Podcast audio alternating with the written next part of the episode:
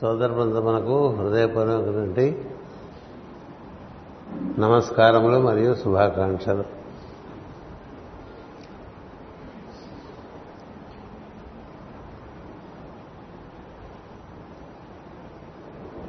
సమస్త జీవకోటి ధర్మాన్ని ఆశ్రయించి దైవ సాన్నిధ్యంలోకి చేరటం అనేటువంటిది సృష్టి జీవుల యొక్క పరిణామ కథ. ధర్మాన్ని ఆశ్రయించకుండా దైవాన్ని చేరేటువంటి అవకాశం లేదు. ధర్మం వలన దైవం దగ్గర అవుతాడు. దైవారాధన కూడా మన ఎందు ధర్మ ప్రోచోదనం బాగా చేయాలి. ఆరాధన సరైన పద్ధతిలో సాగితే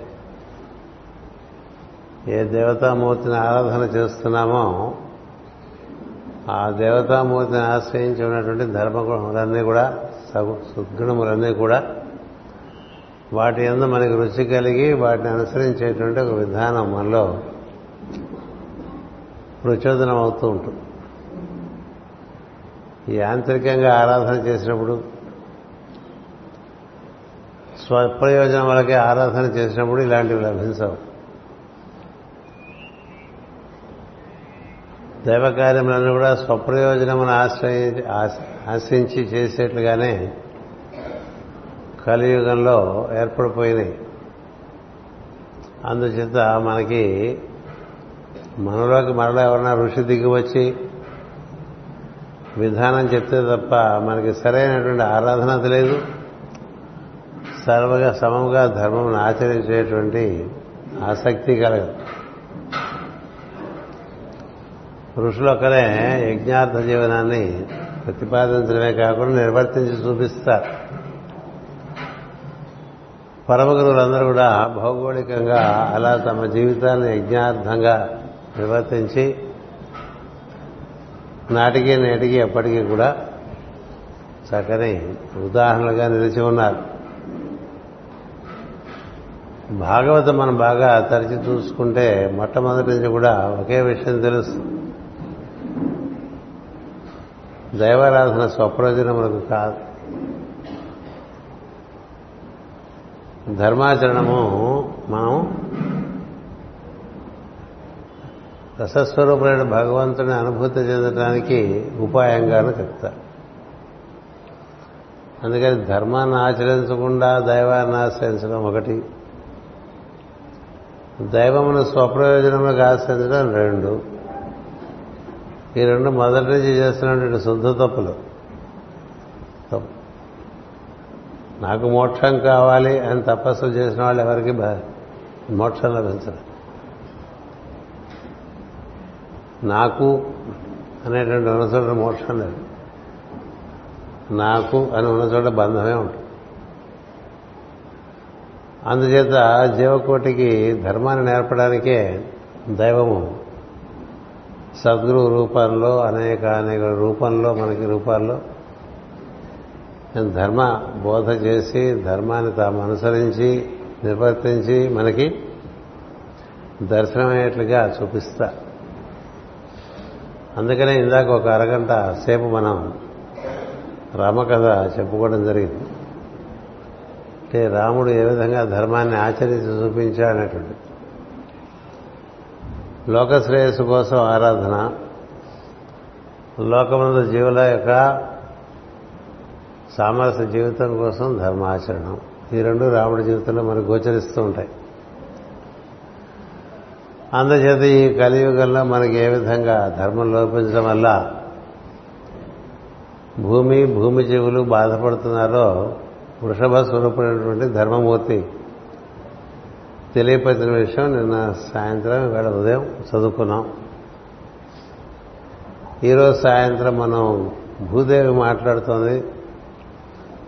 గోరూపంలో వృషభంతో లేక ధర్మమూర్తితో. నీకు మాత్రం ఏ సుఖం ఉంది. నీకు మూడు కాళ్ళు లేవు ఇప్పుడు. ఒక కాలు మీదే ఉన్నావు. అది కూడా అంతంత మాత్రమే అంచేత ఇలాంటి పరిస్థితుల్లో వారిద్దరూ కూడా దేహము త్యజించి వెళ్ళిపోయినటువంటి శ్రీకృష్ణుడి గురించి భాషణ చేస్తూ ఉంటారు. ఆయన ఉన్నప్పుడు ఎలా ఉండేది? ఆయన వెళ్ళిపోయిన తర్వాత ఎలా ఉంది అని. ఆయన ఉన్నప్పుడు ఎలా ఉండేది? ఆయన వెళ్ళిపోయిన తర్వాత ఎలా ఉన్నది అనేటువంటి వాళ్ళ భాషణ.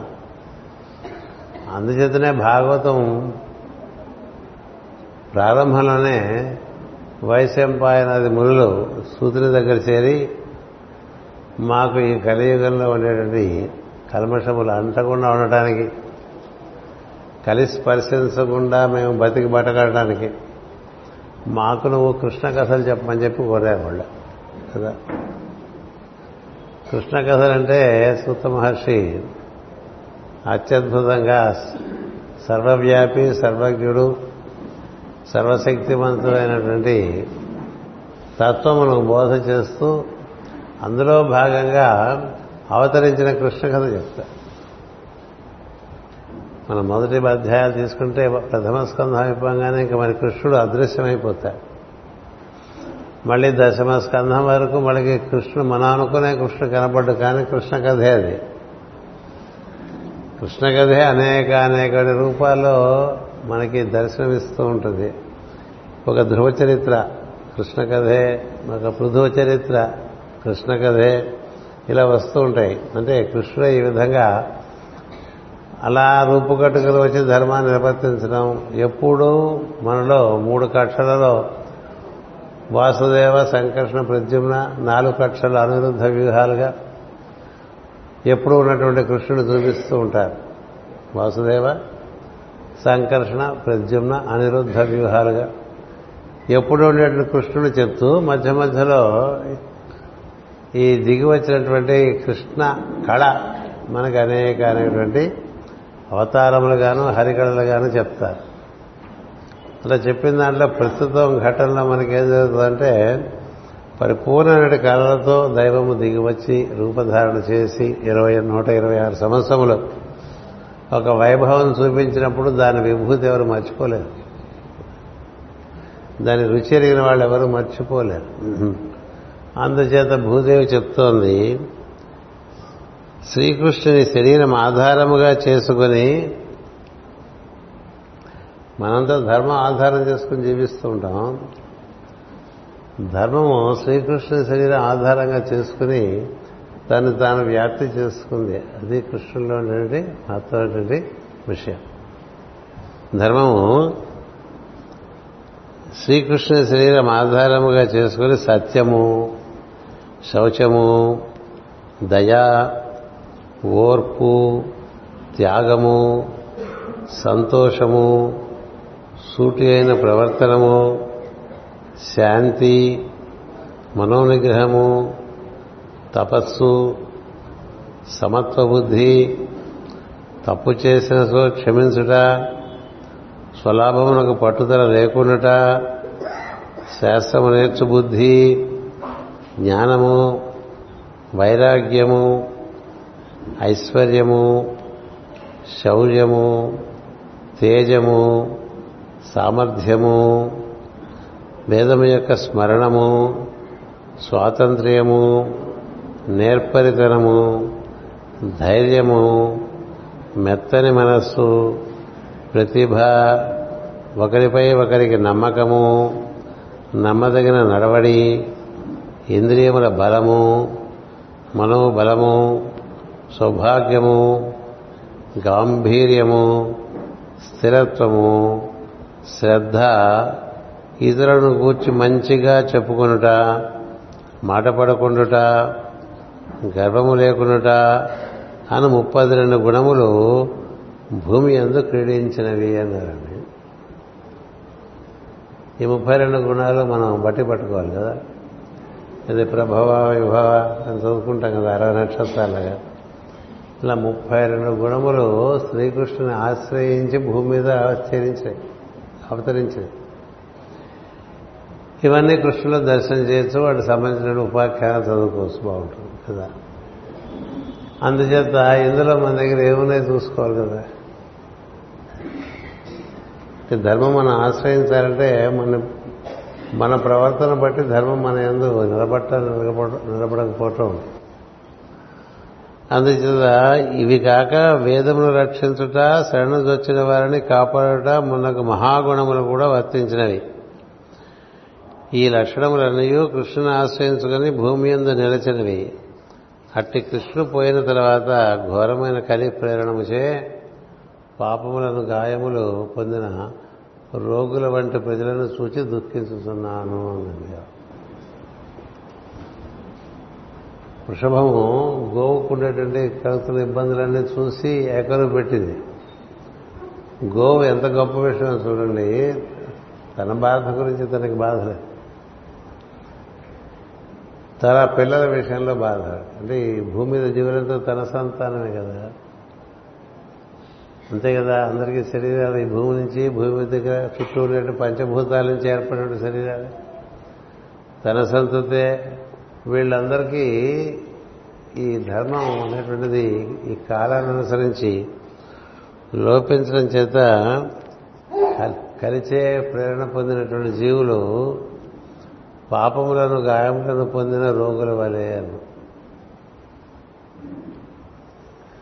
అంటే మనలో ఉండేటువంటి అధర్మమే మన పీడిస్తూ ఉంటుంది రకరకాలుగా. మనసులో పీడ పీడ. ప్రాణమయ కోశంలో పీడ అన్నమయ కోశంలో పీడ. అన్నీ పీడలే కదా.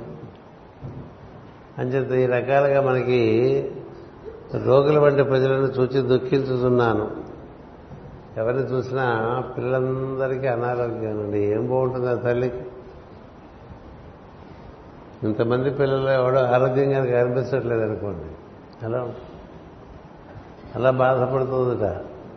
అంటే దేవతలకు పితృదేవతలకు ఋషులకు వర్ణాశ్రములకు గోవులకు ధీరులకు నీకు నాకు బాధ కలుగు కాలమని దుఃఖించుతున్నాను.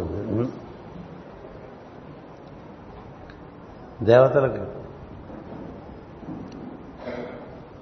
కూడా ఇది బాధాకరమైన కాలం. ఏం చేద్దా? యజ్ఞార్థ కర్మ ఉంటే కదా దేవతలు సంతోషిస్తారు.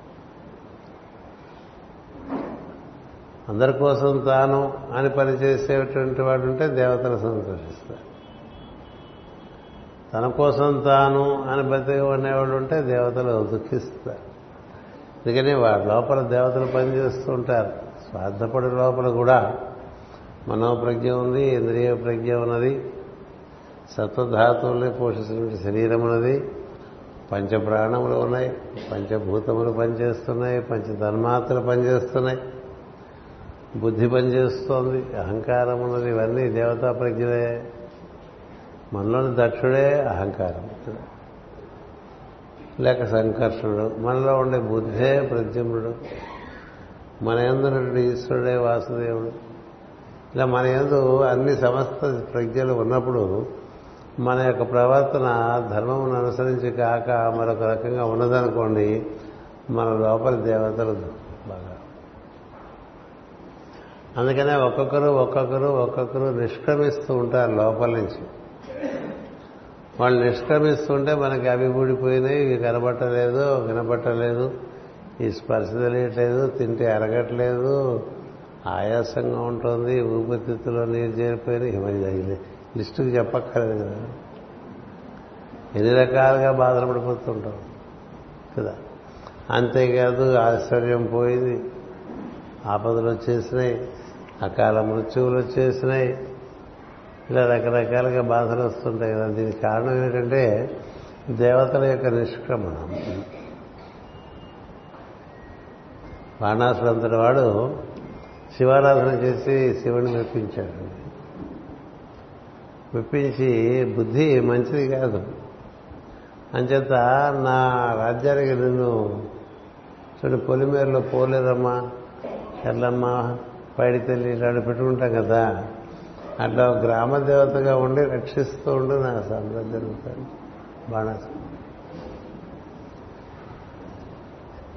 శివుడికి ఉంది ఎక్కడ కూర్చోమంటే అక్కడ కూర్చో. ఎలాగలేరా అన్నాడు ఏనాడైతే వీడు ధర్మాన్ని ఆచరించడం మానేశాడో ఆనాడు ఆయన అక్కడ ఉన్నట్టే ఉన్నాడు కానీ లేడు. ఉన్నట్టే ఉన్నాడు కానీ లేడు. శ్రీకృష్ణుడు వస్తాడు అనిరుద్ధుని విడిపించడం కోసం. బాణాసుడికి చెప్ ఎన్ని రకాలుగా చెప్పినా వినడు. వినకపోతే యుద్ధం వరకు వస్తుంది. యుద్ధంలో నాకు శివుడు ఉన్నాడు కదా అనుకుంటాడు. ఎవరు? బాణాసు యుద్ధం చేస్తుంటే తెలుస్తుంది శివుని యొక్క రక్షణ లేదు తనకి రావణుడికి తెలుస్తుంది నేను చెప్పాను రావణుడు ఏ విధంగా గ్రహిస్తాడో. తను ఇంత ఆరాధన చేసినా తన శివుడు రక్షించట్లేదు అని తెలిసిపోతుంది. ఎందుకు రక్షించడు? ఎక్కడ ధర్మం లేదు అక్కడ రక్షణ అంటే దైవమా ధర్మమా అంటే ధర్మమే ప్రధానం దైవమే చెప్పినా ధర్మాన్ని అనుసరించడం తప్పనిటువంటి వాడు ధర్మరాజు. యుధిష్ఠుడు కదా. దైవమే ఒక సజెషన్ ఇచ్చాడు కదా నేను చెప్పాను. అయినప్పటికీ ధర్మం ధర్మమే. పోతే పోతుందంతా పోతే పోతుంది. ఎందుకంటే మన వెంట వచ్చేది కూడా ధర్మం ఒకటే. మనం చేసిన ధర్మము మనం చేసిన అధర్మము. ఈ రెండు మన వెంట వస్తూనే ఉంటాయి. యుధిష్ఠుడి కథ తీసుకుంటే ఎంత అద్భుతంగా ఉంటుందంటే కుక్క వలె వెంట వచ్చిందండి ధర్మం. కుక్క వలె అంటే కుక్క హీనమైన జంతువు అని చెప్పట్లా. కుక్క వలె విశ్వాసముతో వెంట ఉంది ఎప్పుడు కూడా. కుక్కకున్న విశ్వాసం మనిషికి లేదంటూ ఉంటాం కదా. అంత విశ్వాసంగా వెంట నడిచి వచ్చి యుధిష్ఠుడు చెట్ట చెరు వరకు ఉండిపోయింది. అది కదా ధర్మదేవత అందుకని ధర్మం అలా మన వెంట వస్తుంది. అలాగే ఆ ధర్మం కూడా మన వెంట వస్తుంది. అధర్మం మరుజన్మలో కూడా మన పీడిస్తుంది. ధర్మము మరుజన్మలో మనకి మరింత ఉత్తమమైనటువంటి ఉన్నతమైనటువంటి అనుభూతిని స్థితిగతుల్ని ఇస్తూ ఉంటుంది. స్థితిగతులు అంటే స్థితి అంటే ప్రజ్ఞ యొక్క స్థితి నీలో ఎక్కడ ఉన్నదని. అది హృదయంలో ఉన్నదా? విశుద్ధిలో ఉన్నదా? ఆజ్ఞలో ఉన్నదా? అవి ఉత్తమమైనటువంటి స్థితులు. గతి అంటే దాన్ని బట్టి నీ గతి ఉంటుంది ప్రపంచంలో. నీ ప్రజ్ఞ నీ నీ షట్చక్రములలో ఎక్కడ వసిస్తుంటే దాన్ని అనుసరించి నీ గతి ఉంటుంది. అందుకే నువ్వు స్వాధిష్టానంలోనూ మూలాధారంలోనూ మణిపూరకంలోనూ ఉండిపోయావు అనుకో అది నువ్వు అవసరమై ఉంటావు. నీకు ఏ విధమైనటువంటి సహాయం లభించదు రక్షణ లభించదు దైవము దొరకదు. అందుచేత దేనివల్ల వీళ్ళందరూ దగ్గర అవుతారంటే ధర్మం వల్ల. ఎందుకని ఇక్కడ దేవతలు? పితృదేవతలు. పితృదేవతలు కేవలం మనం బాగా శ్రద్ధగా శ్రద్ధం పెడుతున్నంత మాత్రాన్ని సంతోషించాలి నీ ప్రవర్తన బట్టి సంతోషిస్తారు. నీ ప్రవర్తన వారు ఆశించిన రీతిలో లేదనుకోండి వారు సంతోషించారు. వారు ఆశించేది ఒకటే ధర్మం. అగస్త్యంతుల వాడికి ఆ విధంగా నేర్పారు కదా ధర్మం. అగస్త్య మహర్షి అలా సంచారం చేస్తుంటే దక్షిణ భారతదేశంలో చాలాసార్లు చెప్తుంటారు చోట్ల కదా. ఆయనకు చెట్టు కింద సూక్ష్మ రూపాల తల కిందలుగా వేలాడుతూ కొంతమంది కనిపించారు తపస్సులు చేసుకుంటూ ఋషులు. కనిపిస్తే ఏమిటి మీరంతా ఇట్లా ఈ చెట్టుకు వేలాడుకొని తల కిందగా తపస్సు చేస్తున్నారు? అంటే ఏం చెప్పంటావు మా దుస్థితి? మా వంశంలో వాడవాడు? ఇప్పుడు వివాహం చేసుకోలేదు. అన్నీ ఉన్నాయి. మహాజ్ఞాని మహావైరాగి మహాయోగి అని తిరిగిందే లేదు. కానీ పెళ్ళి చేసుకోలేదు సంతానం కనలేదు దానివల్ల మా ఊర్ధకుతులన్నీ ఆగిపోయినాయి సస్పెండ్ అయిపోయినాయి. అలా భూమి మీదకి తిరిగి వచ్చేస్తుంటే ఈ చెట్టుకు మనం పట్టుకు వేలాడుతున్నాం నేల మీద పట్టడం ఇష్టం లేకన్నట్టుగా మాట్లాడతారు దీనికి అర్థమైపోతుంది వీరి గురించి చెప్తున్నారని. అందుకనే కదా ఆయన వెంటనే తనలో నుంచే దైవీ స్వభావము అలా చక్కగా రూపు కట్టించి లోపాముద్రగా ఏర్పాటు చేసి ఆమెను ఒక రాజు దగ్గర ఆమె విరిగేట్లుగా చూసి ఆమెను వివాహం చేసుకుని తానే ఆమె నుంచి కన్న సంతానాన్ని ఇద్దరు కుమారులు కని ఒక కుమారుని కైలాసానికి మరో కుమారుని వైకుంఠానికి సర్వీస్ చేయడానికి పంపించాడండి. అసలు అక్కడ మామూలుగా వెళ్ళటమే అయ్యే పని కాదు కదా. మీరు అక్కడికి వెళ్ళి సర్వీస్ చేయండి రా అని చెప్పాడు. ఇద్దరికి తెలవడికి ఒకళ్ళు వైకుంఠం ఒకళ్ళు కైలాసం అంటే అది ఏం ప్రజ్ఞ అనుకోవాలి? అయినప్పటికీ కూడా తన ధర్మం నిర్వర్తించకపోవటం వల్ల పితృదేవతలు ఇబ్బంది పడుతున్నారని తెలిసినప్పుడు ధర్మాన్ని నిర్వర్తించాడు కదా. దేవతలు మన దగ్గర నుంచి కోరేది ధర్మాచరణనే. ఊరికే వాళ్ళని పొగడమని వాళ్ళు ఎప్పుడు కోరరు. పితృదేవతలు మన దగ్గర నుంచి కోరేది ధర్మాచరణే అలాగే ఋషులు మనం ఎంత పెద్ద పూలదండలు వేసామో చూసి సంతోషిస్తారా మనం? అనుసరిస్తున్నటువంటి సద్గురువు మన భక్తి కొద్దీ మన శ్రద్ధ కొద్దీ వేసుకుంటాం తప్పు లేదు. కానీ వాళ్ళు చెప్పింది చేస్తున్నాం. వాళ్ళు చెప్పింది చేస్తున్నాం. మాస్టర్ సివివి కొన్ని కనీస సూత్రాలు ఇచ్చారు. అవి మనం ఆచరిస్తున్నాం. అలాగే మాస్టర్కే మనందరి మధ్య మెలిగినటువంటి ఆయన ఆయన అంతర్యామి సాధన నిర్వర్తించి చూపించారు పరహితమును నిర్వర్తించి చూపించారు. ఆయన ఏం చూసి సంతోషిస్తాడు మని మన వీడు అందరి ఎందుకు దైవం చూస్తున్నాడా లేదా? చూస్తుంటే సంతోషం. వీడు వీళ్ళంత అందరూ వీళ్ళనంత వరకు ఇతరుల కోసం తాపత్రయపడుతున్నాడా? వీడి కోసం వీడు తాపత్రయపడుతున్నాడా? కదా? తన కోసం తను తాపత్రయపడుతూ రోజు ఈకే ఈకే ఈకే అన్నాం అనుకోండి ఆయన సంతోషం. కదా? అంతేగా దుఃఖం కలుగుతుంది. ఎందుకంటే తనను అనుసరించేవారు తను చెప్పింది వినకపోతే అంతటి వాడికైనా దుఃఖమే. తనని అనుసరిస్తున్నా అనుకునే వాళ్ళు ఎవరు కూడా తను చెప్పింది చేయకపోతే వాళ్ళ వీళ్ళందరి వల్ల వాళ్ళు కిందకి లాగబడతారు. ఒక తండ్రికి ఒక కుమారుడు కలిగి ఆ కుమారుడు ధర్మమును నిలబడక ఆ ధర్మముతో ప్రార్థిస్తుంటే ఆ తండ్రికి ఇబ్బంది వస్తుంది. ఆ తండ్రికి ఇబ్బంది వస్తే ఆయన తండ్రికి ఇబ్బందికి వస్తుంది. ఆయన తండ్రికి ఇబ్బందికి వస్తే ఆయన తండ్రికి ఇబ్బందికి వస్తుంది. ముగ్గురి కిందకి లాగచ్చు మనం మన ప్రవర్తనతో. మన ప్రవర్తనతో మన తండ్రిని మన తాతని మన ముత్తాతని కిందకి లాగేసి కాలు పట్టుకు లాగేసేట్టు. అలా కాకుండా మన ప్రవర్తనతో వారి ముగ్గురికి ఉత్తరగతులు కలిగించవచ్చు ప్రవర్తనతోనే. నువ్వు ఎక్కడో గాయకెళ్ళి పిండం పెట్టావా? లేకపోతే మన మా ఊళ్ళో మా పిఠాపురం దగ్గర ఏమిటది ఊరి పేరు? పాత గైకెళ్ళి పెట్టావా? శ్రద్ధకి సంబంధించి పెట్టుకోండి. కానీ ప్రవర్తనం అక్కడ శ్రాద్ధం పెట్టి అక్కడ పురోహితుడితో పోట్లాడొచ్చాం అనుకోండి దక్షిణ విషయంలో. మనం ఏమైనా చేయగలం కదా? ప్రతి చిన్న ఇంత శ్రాద్ధ కర్మ ఫలం పోయిందిగా? పోయింది. అలాగే పుణ్యక్షేత్రాలకు వెళ్ళొచ్చి ఇంటికి వచ్చాక ఇంటి మీద అందరి మీద వెష్టపడి తిట్టి కొట్టి ఏదో ఏదో చేసాం అనుకుని పోయింది. కదా? ఏది ప్రధానం అంటే ప్రవర్తన ప్రధానం. ధర్మంతో కూడి ఉండాలి. అందుకని ఋషులు ఎప్పుడు సంతోషిస్తారు? ఋషిప్రోక్తమైనటువంటి మార్గంలో మనం నడిస్తే ఋషులు సంతోషిస్తారు. ఋషులంటే మన వద్ద వరకు వచ్చి మనకి ధర్మం నేర్పినటువంటి సద్గురులందరూ ఋషులే. అందరూ ఇలా మనకి గడ్డాలు మీసాలు పెంచుకుని అది ఊర్ధముఖంగా జటములు పైకి ముడి వేసుకుని ఉన్నట్టుగా అలా కనిపించక్కల ఋషి దేన్ని బట్టి తెలుస్తాడు ప్రవర్తన బట్టి తెలుస్తాడు తప్ప వేషభాషను బట్టి తెలియడు.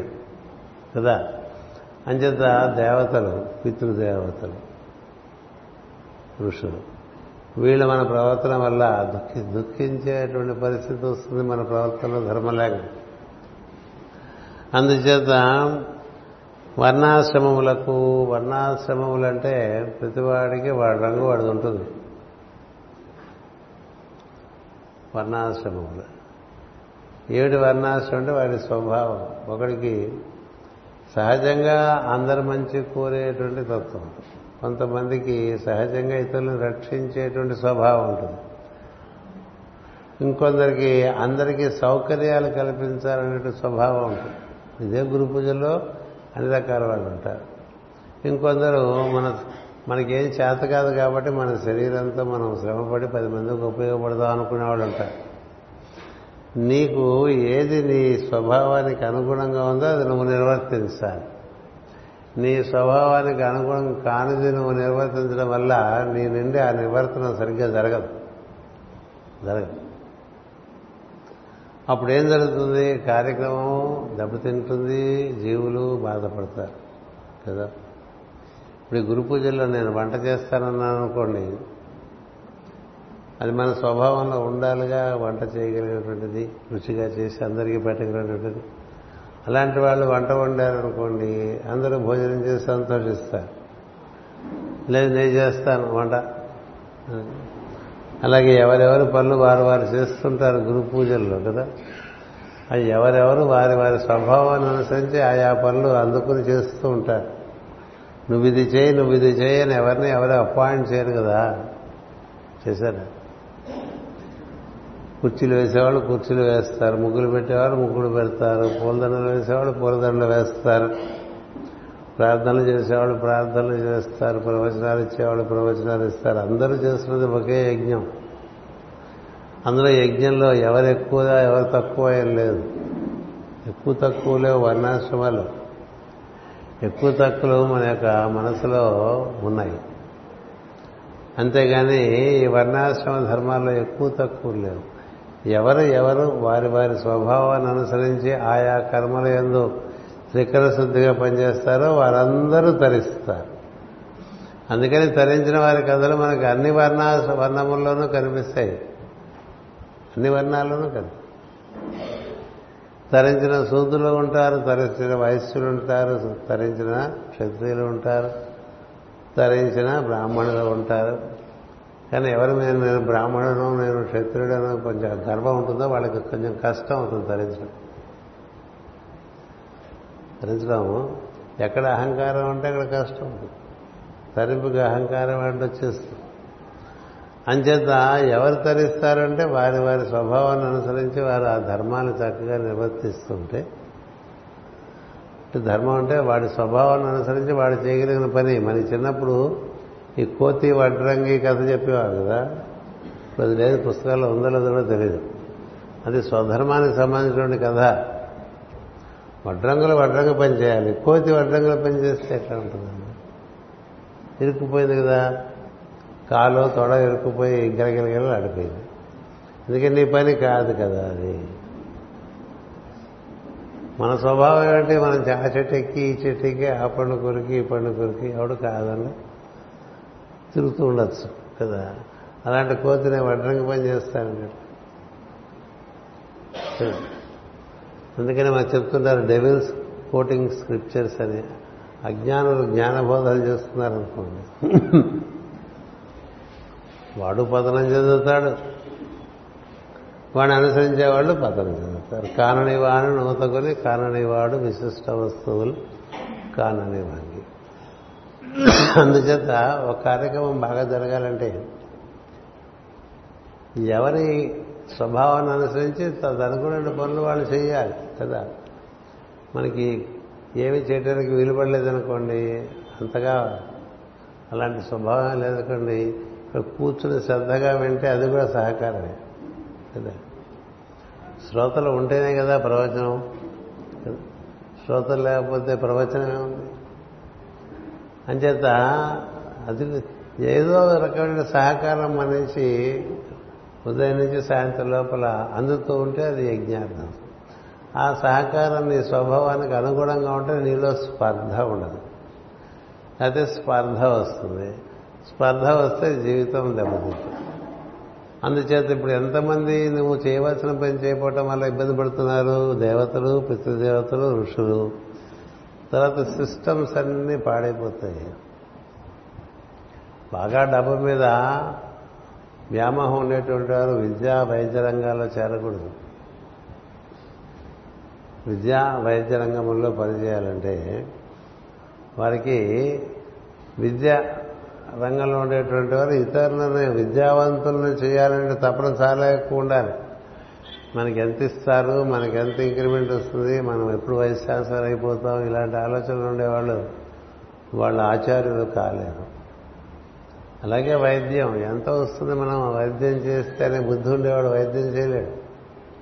చేయగల చేయలేడు కదా?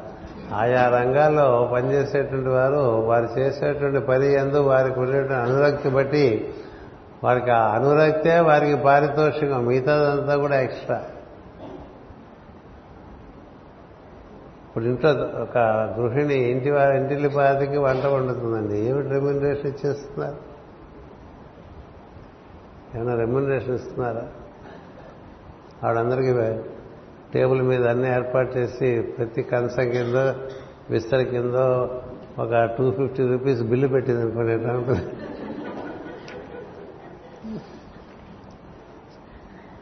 చిన్నవాళ్ళకి వంద రూపాయలు యువకులకి నూట యాభై రూపాయలు పెద్దవాళ్ళకి రెండు వందల రూపాయలు. వృద్ధులు ఏదో ఉప్మా చపాతీలు అది సరిపెట్టుకుంటారు కాబట్టి వాడికి యాభై రూపాయలు ఇట్లా పెట్టారనుకోండి బిల్లులు ఎట్లా ఉంటుంది? దృష్టి ఉందా? అలాంటి దృష్టి ఉందా? లేదు కాబట్టి వారి జీవితాలు అజ్ఞాతం. అందుకనే మనకి భాగవతంలో షష్టమ స్కంధంలో వస్తుంది స్త్రీలు పురుషుల కన్నా సులభంగా తరిస్తారు. అంటే తరిస్తారంటే ఇంతకన్నా ఉత్తమమైనటువంటి జీవితాలు వాళ్ళకి లభిస్తాయి. ఏం చేద్దంటే వారి జీవితం అంతా కూడా కుటుంబం మనకు సమర్పణ వృద్ధులైనటువంటి అత్తమామలు పైన భర్త భర్త సంబంధికులు తర్వాత పిల్లలు. ఇంతమందికి వితౌట్ రెమ్యునరేషన్ అట్లా చేస్తూనే ఉంటుందిగా లేబర్ లేబర్ వితౌట్ రెమ్యునరేషన్ అంటారు కన్యారాశి అందుకని వారికి కన్యాత్వం లభిస్తుంది. కన్యాస్తం అంటే శుద్ధమైనటువంటి మనస్సు. కేవలం ఇంతమందికి చేయటం పురుషుడు ప్రత్యేకించి యజ్ఞార్థం జీవించే ప్రయత్నం చేయాలి. జీవన విధానంలోనే యజ్ఞార్థం తక్కువ చేయించుకోవటం ఎక్కువ చేయటం తక్కువగా ఉంటుంది. అందుకే చేయటం ఎక్కువగా ఉండాలి చేయించుకోవటం తక్కువగా మొత్తం కథంతా అదే. అందుకనే ఈ స్వార్థం నుంచి యజ్ఞార్థంలోకి మరలాటానికే మనం ఇలాంటి సవరణని పెట్టుకుంటూ ఉంటాం. అందుచేత మనం కొంత స్వార్థ చింతన వదిలేసి యజ్ఞార్థ చింతన పెంచుకుంటూ ఉండాలి. అలా చేయకపోతే ఏం జరుగుతుంది? నీ వల్ల ఎంతమందికి ఇబ్బంది కలుగుతుంది? ఒక్క స్వార్థపరుడు వల్ల పరిసరాలన్నీ కలుషితమైపోతాయి. ఒక్క స్వార్థపరుడు. ఒక్క రావణుడు వల్ల లంకంతా పాడైపోయింది. ఒకడే. మిగతా వాళ్ళు ఎవరు? అలాంటి వాళ్ళు కాదు. కుంభకర్ణుడు అలాంటి వాడు కాదు. ఇతర అసలు జనం ఎవరు? అలాంటి వాళ్ళు కాదు. అందరూ చెప్తారు. చెప్పగలిగిన వాళ్ళందరూ చెప్తారు. చెప్తే తిడతాడని కొడతాడని భయం వేసిన వాళ్ళు చెప్పలేదు. కొడితే కొట్టాడు చెప్దానులే అని చెప్పిన వాళ్ళు చెప్పారు. ధైర్యం చేసి తప్పు నువ్వు చేసింది కదా. ఒక రావణుడు వల్ల ఎంతో వైభవోపేతమైన లంక ఏ విధంగా పాడైపోయిందో ఒక్క సభ్యుడి వల్ల కుటుంబం అంతా పడేది అందుకే మన సామెత ఉంది తా చెడ్డ కోతి వనం వల్ల చరిచింది మరి వాళ్ళే ఎక్కువైపోయారు అనుకోండి వాళ్ళే. అందుకని అందరికీ ఇబ్బందే అంటుంది గోవు. నాకు ఇబ్బంది నువ్వు దుఃఖపడుతున్నావు నాకే కాదు నీకు ఇబ్బంది. నీకే కాదు దేవతలకి ఇబ్బంది. దేవతలకి హవిస్సులు లేవుగా. దేవతలకి హవిస్సులు అంటే ఇట్లా మనం హోమాలు చేసేసి హోమద్రవ్యాలు అందులో వేసి స్వాహాకారాలు చేయటం కాదు. నువ్వు తీసుకున్నటువంటి ఆహారము దేవతలకు సమర్పణగా తీసుకుంటే అది హవిస్ మన కోసం తినేసామనుకోండి గబగబ గబ. అది దేవతలకి అందించలేదు కదా. అందుకనే ఎలాంటి నాగరికతలైనా సరే ఆహారం తీసుకునే ముందు ఒకసారి దేవుని స్మరింపు అనేటువంటిది ఉన్నది కదా. ఒక్కసారి నీకు నీ లోపల ఉన్న ఈశ్వరుని స్మరించు. మనవారు ఇంకా దాన్ని వివరంగా ఇచ్చారు. నాలుగు రకాల దేవతలు ఉన్నారు.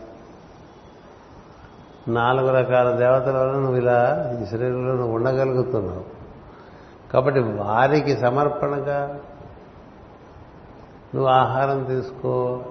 అప్పుడు హవిస్సులు అందినట్లు అవుతాయి అందుకనే శ్రీకృష్ణుడు చెప్తాడు భగవద్గీతలో నీకోసం నువ్వు తింటే నువ్వు దొంగవిరా అని చెప్తాడు. నీకోసం నువ్వు తింటే నువ్వు దొంగవి the one who eats for himself is a pilferer అని రాశారు. మాస్టర్ ఇంగ్లీష్లో మందరా స్క్రిప్చర్ అనేటువంటి ఆంగ్ల అనువాదంలో the one who eats for himself is a pilferer అంటే వాడు ఎత్తుకుపోతున్నాడు అనమాట దొంగ అనమాట అంచేత మన సంస్కృతి లాంటిది మనకి ఇప్పుడు ఎలాంటి అవగాహన ఉందని చెప్పండి. మనకి ఋషి ఇచ్చినటువంటి సంస్కృతి ఎలాంటిది? మనం ఎలా జీవిస్తున్నాం చూసుకుంటే అన్ని విషయాల్లో కూడా తలకిందులుగానే ఉన్నాం. కదా? అందుచేత ఈ విషయాలని గుర్తు చేస్తున్నారు ఇక్కడ. బ్రహ్మాది దేవతలు శ్రీకృష్ణుని కడగంటి చూపు పొందుటకై తపస్సు చేసి దిగివచ్చిరి ఎక్కడెక్కడో ఉన్న వాళ్ళంతా భూమి మీద దిగొచ్చారండి కృష్ణుని దర్శించేంత. బ్రహ్మాది దేవతలను ఎందుకు పెట్టారంటే బ్రహ్మ కూడా కృష్ణుని చూడటానికే భూమి మీద కృష్ణుడు సంరక్షణలో ఉండేటువంటి గోవుల్ని దూడల్ని గోపకుల్ని అందరినీ దాచేస్తాడు. దాచేస్తే కదా అప్పుడు కృష్ణుడితో తనకి ఒక సంవాదం జరగడం కృష్ణుడికి దండం పెట్టుకోవడం ఇలాంటివన్నీ జరుగుతాయి. పద్మనివాసం విడిచి వచ్చి లక్ష్మి అతని పాదసేవ చేసినది పద్మాల్లో ఉంటుంది పద్మాలయ కదా అమ్మవారు. అక్కడి నుంచి భూమికి దిగి వచ్చిందిట. రుక్మిణీదేవిగా దిగి వచ్చి ఆయన పాదసేవ ఇక్కడ కూడా అదే పని చేసుకు పాదసేవ చేసుకుంది పరమయోగేంద్రులు వానిని హృదయములందు నిలిపి ధ్యానించిరి. వాని నిర్మల చరిత్రము వర్ణింపలేక వేదముల వాక్కులుగా మిగిలిపోయినవి. అట్టి కృష్ణుడు భూమిపై చరణము మోపినప్పుడల్లా పద్మము వజ్రము అంకుశము శంఖము చక్రము మీనము ధనుస్సు కేతువు గుర్తులు భూమి మీద పడినవి. అట్టి పాదములిక నన్ను తాకవు. అంటే మనం ఒక మహాత్ముడు భూమి మీద నడుస్తూ ఉంటే భూమికి అనేక అనేక అనుభూతులు కలుగుతుంది అసలు మనం నడుస్తుంటే భూమి వీడెందుకు నడుస్తున్నాడు మన మీద నట్టుగా? భూమికి బరువుగా నడవకూడదు. భూమికి బరువుగా నడవకూడదు. భూమి తేలిగ్గా నడవాలి. తేలిగ్గా నడుస్తా? నీ బరువు అంతా నీ పాదం మీద పడుతుంది కదా. ఎప్పుడు తేలిక అవుతుందంటే నీ ప్రజ్ఞ ఊర్ధముఖం అవుతూ ఉంటే నీ ప్రజ్ఞ ఊర్ధముఖంగా ఉందని ఊర్ధ్వరేతస్కులు అంటూ ఉంటారు అంటే ఒక అగ్నిశిఖలాగా అగ్నిశిఖ మీరు ఎలా పెట్టినా అది ఊర్ధముఖంగానే ఉంటుంది అధముఖంగా రాదు. అట్లా అగ్నిశిఖలాగా నీవు ఎంతసేపు నీ భావములన్నీ ఉన్నతమైన భావములుగా ఉంటే నీ ప్రజ్ఞ ఊర్ధముఖమై ఉండటం చేత నీ శరీరం బరువు తక్కువగా ఉంటుంది భూమికి. నీ శరీరం. అందుకనే అలాంటి వాళ్ళు భూమి మీద నడుస్తుంటే భూమికి ఆనందం కలుగుతుంది. ఋషుల యొక్క సంచారం అందుకే భూమి. మహాత్ముల సంచారం వల్ల భూమి తేలికవుతూ ఉంటుంది. ఆ ఆనందంతో ఆ స్ఫూర్తితో మిగతా వారిని అందరినీ భరిస్తూ ఉంటుంది. అంటే భూమికి బరువుగా బతకడం అనేది ఎప్పుడు జరుగుతుందంటే తన కోసం తను బతికేవాడు భూమికి బరువు. కేవలం తన కోసం తను బతికేటువంటి పిల్లవాడు తల్లిదండ్రులకు కానీ ఇతర సంతానానికి కానీ వినియోగపడకుండా ఉండేటువంటి చూస్తే తల్లిదండ్రులు ఏది సంతోషిస్తారు? అదేవిధంగా భూమి కూడా దుఃఖం కలుగుతుంది. అందుకని ఇన్ని రకాలుగా మనకి ఇబ్బందులు ఉన్నాయని చెప్తోంది భూమి. హరిపాదములు సోకిన కారణముగా ప్రజలందరూ నన్ను సేవించి పంట పండించింది హరిపాదములు సోకిన కారణంగా ప్రజలందరూ నన్ను సేవించి పంట పండించరు. నేను ఇన్ని దినములు గర్వించదని కృష్ణుడు నిర్యాణం చెంది నా గర్వము పోగొట్టాను. అదొకటి కదా. అంటే మనం బాగా ఉన్న రోజుల్లో అంటే భూమికి ఆనందం కలిగితే చాలా సంపదనిస్తుంది చాలా సంపద. భూమికి దుఃఖం కలిగితే అన్ని మూసేస్తున్నారు. ఇప్పుడు ఏవి మనం ఎడార్లని చెప్పుకుంటామో అవన్నీ ఒకప్పుడు చాలా పెద్ద పంట భూములు. మనం రాజస్థాన్ అని చెప్పుకుంటాం కదా అక్కడంతా ఎడారి అని చెప్తుంటాం కదా ఒకప్పుడు అక్కడ సరస్వతి నది ప్రవహించింది. ఎంత సంస్కృతి ఎంత సంపద సారస్వతులని అక్కడి నుంచే వచ్చారు. మన శృంగేరి మఠం స్వామివారిని సర సరస్వతి అని పిలుస్తారు కదా? ఈ సరస్వతి అనేటువంటి పదం అక్కడి నుంచి వచ్చింది. సారస్వతులు భార్య సరస్వతి సూత్రం కూడా అక్కడి నుంచి వచ్చింది ఆ సమయంలో. అంటే ఒక సమయంలో ఈ వాక్ అనేటువంటిది ఈ ప్రపంచాన్ని ఏ విధంగా నిర్మాణం చేసి నిర్వర్తిస్తోంది అనేటువంటి విజ్ఞానం సమస్తము వాక్కుపరంగా చెప్పారు. వాగేవ ఋగ్వేద అని కూడా చెప్పి ఇది వాక్కు చేతనే అంతా ఏర్పడిపోయింది. ఆ వాక్కు వైభవం ఇలాంటి మహత్తరమైన జ్ఞానము తదనుకున్నటువంటి సంస్కృతి సంస్కారము సంపద ఇవన్నీ ఉన్న ప్రదేశం ఇప్పుడు ఏమైపోయింది ఎడారి. అలాగే మనం ఏదైతే సహారా ఎడారి అంటాం కదా ఆఫ్రికాలో అదొకప్పుడు అద్భుతమైనటువంటి భూమి. అక్కడ లేని పంట లేదు లేని ఫలవృక్షము పుష్పవృక్షము లేదు లేని జంతువులు లేవు. అవన్నీ మనం సీక్రెట్ డాక్టర్ అనే పుస్తకం చదువుకుంటే అందులో పూర్వకాలం ఎలా ఉండేదో సహారా రాశారు. ఇప్పుడు అది సహారా. ఎందుకు ఇలా అయిపోయింది? ప్రవర్తన చేత. అట్లాగే మనం ఇప్పుడు సైబీరియా అనే ఏషియాల పైభాగం అంతా చెప్తాం. కదా? సైబీరియా. అక్కడికి ఎవరన్నా పంపిస్తే అంతకన్నా శిక్ష ఏం లేదు. రష్యాలో బాగా ఎవరన్నా శిక్షిద్దాం అనుకుంటే వారి సైబీరియాడాలో వేస్తారు అయిపోయింది. అక్కడ ఏం దొరకదు. అక్కడ వాడు చచ్చిపోవటమే. అది ఒకప్పుడు మనం ఎరిగినటువంటి వైట్ ఐలాండ్ శ్వేతద్వీపం. అప్పటి శ్వేతద్వీపం ఇప్పుడు ఎడారైపోయిందండి. ఎలా ఉందండి? దేనివల్ల ఇలా అవుతుంది? ఎక్కడెక్కడ? ఒకప్పుడు బాగా నాసిగా ఉండే ప్రదేశాలు ఇప్పుడు చాలా అద్భుతంగా ప్రకాశిస్తూ ఉంటాయి. కదా? ఒకప్పుడు బాగా వెలిగిపోయినటువంటి ప్రదేశాలు ఇప్పుడు చాలా నాసిగా అయిపోయి ఉంటాయి. జరుగుతుంది? మన మన ఎందు ఉండేటువంటి సంస్కృతి బట్టి జరుగుతుంది. మనం చెప్తూ ఉంటాం మా తాతగారు మా ముత్తాతగారు అని చెప్తూ ఉంటాం కదా. మీ తాతగారు మీ ముత్తాతగారు అంత వైభవంగా ఉండడానికి ఆయన ఏం చేశారో అదే నువ్వు చెయ్యి. అది నువ్వు చేయటం మానేయటం వల్ల నీవు ఇలా ఉన్నావు ఇవాళ. కదా? అందుకే మనం చూసుకుంటే తరతరానికి తరతరానికి అలా నాసిగా అయిపోయిన కుటుంబాలు ఉంటాయి. మళ్ళీ క్రమంగా అలా అట్టడుగు చేరిపోయి మళ్ళీ క్రమంగా సంస్కృతి ఆధారంగా మళ్ళీ పైకి వచ్చేటువంటి కుటుంబాలు ఉంటాయి. నాలుగు తరాల్లో తారస్థాయికి వెళ్ళచ్చు. నాలుగు తరాల్లో అధోస్థాయికి వచ్చేసు దేనివల్ల అంటే సంస్కృతి వల్ల. అంచేత మనలో సంస్కృతి మనకే కాదు మన తర్వాత తరానికి కూడా పనిపిస్తుంది మనలో సంస్కృతి మనకే కాదు మన ముందు తరాలకు కూడా అది ఉద్ధారణ ఇస్తుంది ఇలా ఉంది కదా మరి తెలియాలంటే రామాయణం చదువుకోవాలి. రామాయణంలో రాముడు చెప్తాడు నీ ప్రవర్తన వల్ల నీ ముందు మూడు మూడు తరాలు నీ తర్వాత మూడు తరాలు ఆధారపడి ఉన్నాయి. అందుచేత నీ యొక్క ప్రవర్తన ధర్మాన్ని బాగా అనుసరించి ఉండాలి. మనం ఇవాళ ఏదో ఒక ఆశపడి ఒక పని చేస్తే దానివల్ల ముందు తరాలు ఏమవుతాయన్న భావన ఉంది ఎవరికైనా ముందు తరాలు. ఇవాళ నేను ఒక అధర్మమైనటువంటి కార్యాన్ని నిర్వర్తిస్తే దానివల్ల నా కుమారుడు అతని ఏమవుతాడు? అతని కుమారుడు ఏమవుతాడు? అతని కుమారుడు ఏమవుతాడు? తెలుసు ఇలా అధర్మ ప్రవర్తన వల్ల ఉత్తమ లోకాల్లోకి వెళ్ళేటువంటి నా తండ్రి నా తాత నా ముత్తాత వాళ్ళు ఏమైపోతారు? మన కథ గొలుసు కట్టు కథ. ఆ గొలుసులో మనం మధ్యలో ఉంటాం మన ముందు మూడు ముగ్గురు ఉంటారు మన తర్వాత ముగ్గురు ఉంటారు. అంచేత ఏడు జీవితాల కథ ఒకటిగా నడుస్తుంటుంది ఒక సెట్టుగా. అందుచేత మరి ఇలాంటి ధర్మాలు ఎక్కడ చెప్పారండి? ఇక్కడే చెప్పారు. ఇక్కడే చెప్పారు అందుచేత దశరథుడు లేడనపోకండి చాలా దుఃఖం వస్తుందని చెప్తాడు. దశరథుడు లేడేమిటి? ఉన్నాడు.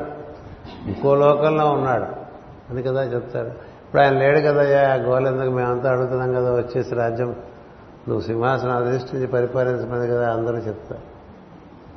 కైకేయి దేవత సహా అందరూ అదే అడుగుతారు. భరతుడు బాగా బలవంతం చేస్తాడు. ఎందుకంటే భర భరతుడు చాలా ఎఫెక్టెడ్ అందరికన్నా. డైరెక్ట్ ఇంపాక్ట్ ఆయనకే ఉంటుంది.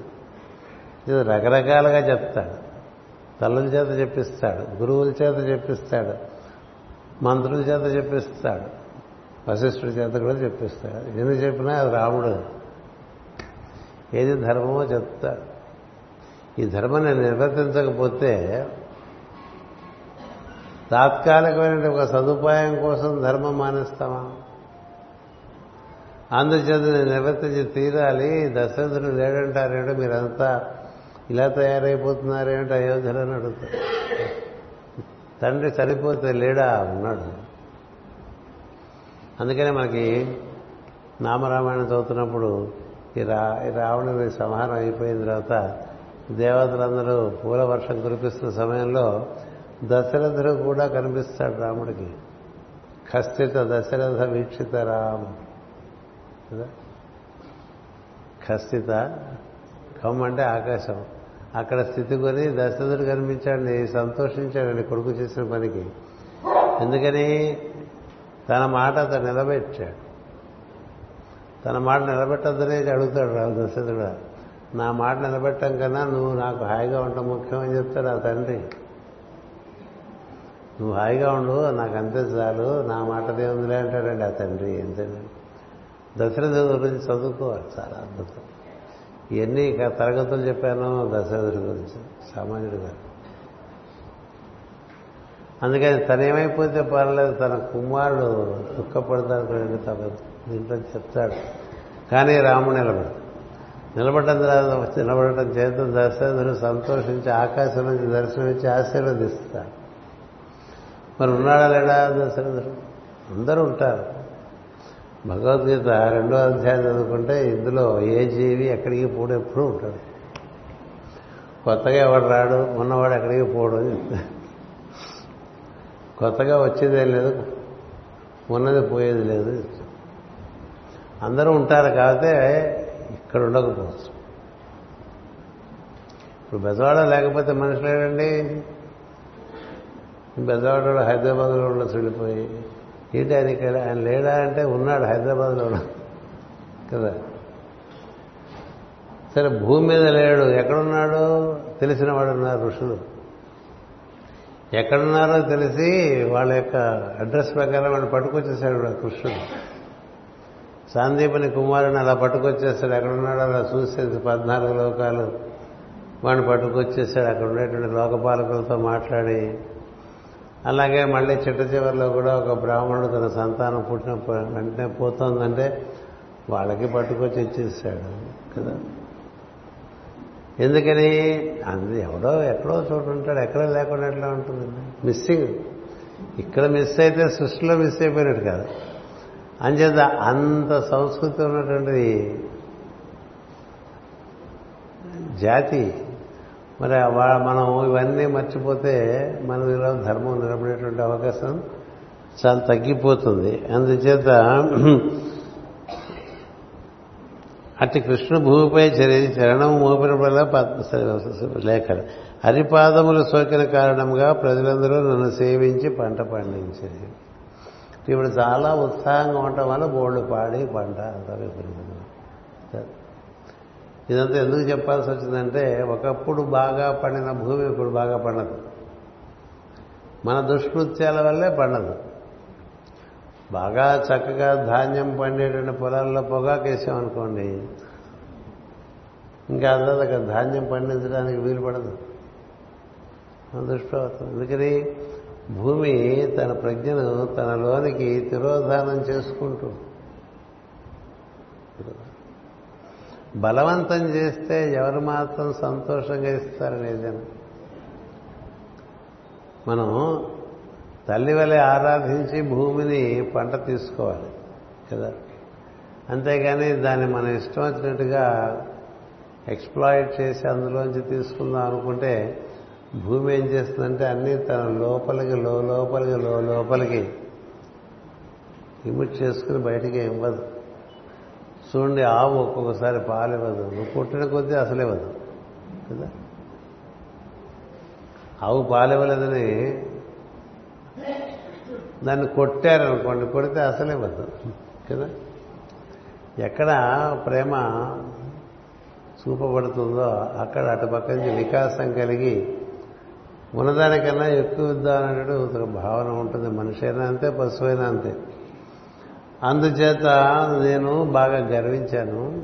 అందుకని ఈ కృష్ణుడు ఉండటం వల్ల ఇంత ఆనందం. అందరికీ ఇవన్నీ పంచించేసి కానీ అందులోంచి నాకు ఇప్పుడు ఒక నిజస్థితి. ఇప్పుడు కృష్ణుడు ఉండటం వల్ల అది నా ప్రభ తప్ప అది నా ప్రభ కాదు అని తెలుసు. మనకు కూడా బాగా కలిసి వచ్చే రోజుల్లో అంతా మన గొప్పతనమే అనుకుంటాం. కదా? మరి అంత కలిసి వచ్చింది ఇప్పుడు ఏమి చేసినా ఏమీ కలిసి సమయం వస్తూ ఉంటుంది కదా. అర్జునుడి కదా అదే. గాంధీవం వచ్చింది ఆయన దగ్గరికి. అగ్నిదేవుడు గాంధీవం ఇచ్చాడు రథం ఇచ్చాడు కృష్ణుని చూసి ఇచ్చాడు. కృష్ణుడు వెళ్ళిపోగానే అవన్నీ వెళ్ళిపోయాయి కదా. దివ్యాస్థానాన్ని వెళ్ళిపోయినాయి. మామూలుగా ట్రైబల్స్ యుద్ధంలో ఓడిపోతాడండి అర్జునుడు.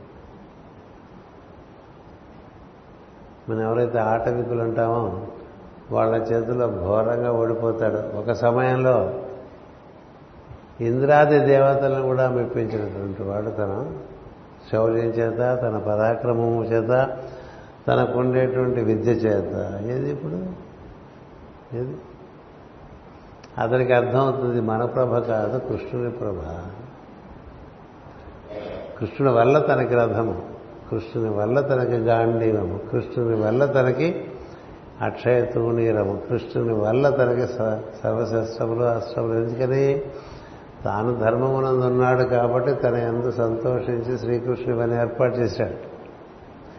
యుద్ధం కూడా కృష్ణుడు మనకు చెప్పుకున్నాం. భీష్ముడు కథ చెప్పుకున్నప్పుడు కదా? ఏ విధంగా నిజంగానే యుద్ధం నిజంగా యుద్ధం జరిగేది దర్శించినటువంటి వాడు భీష్ముడు.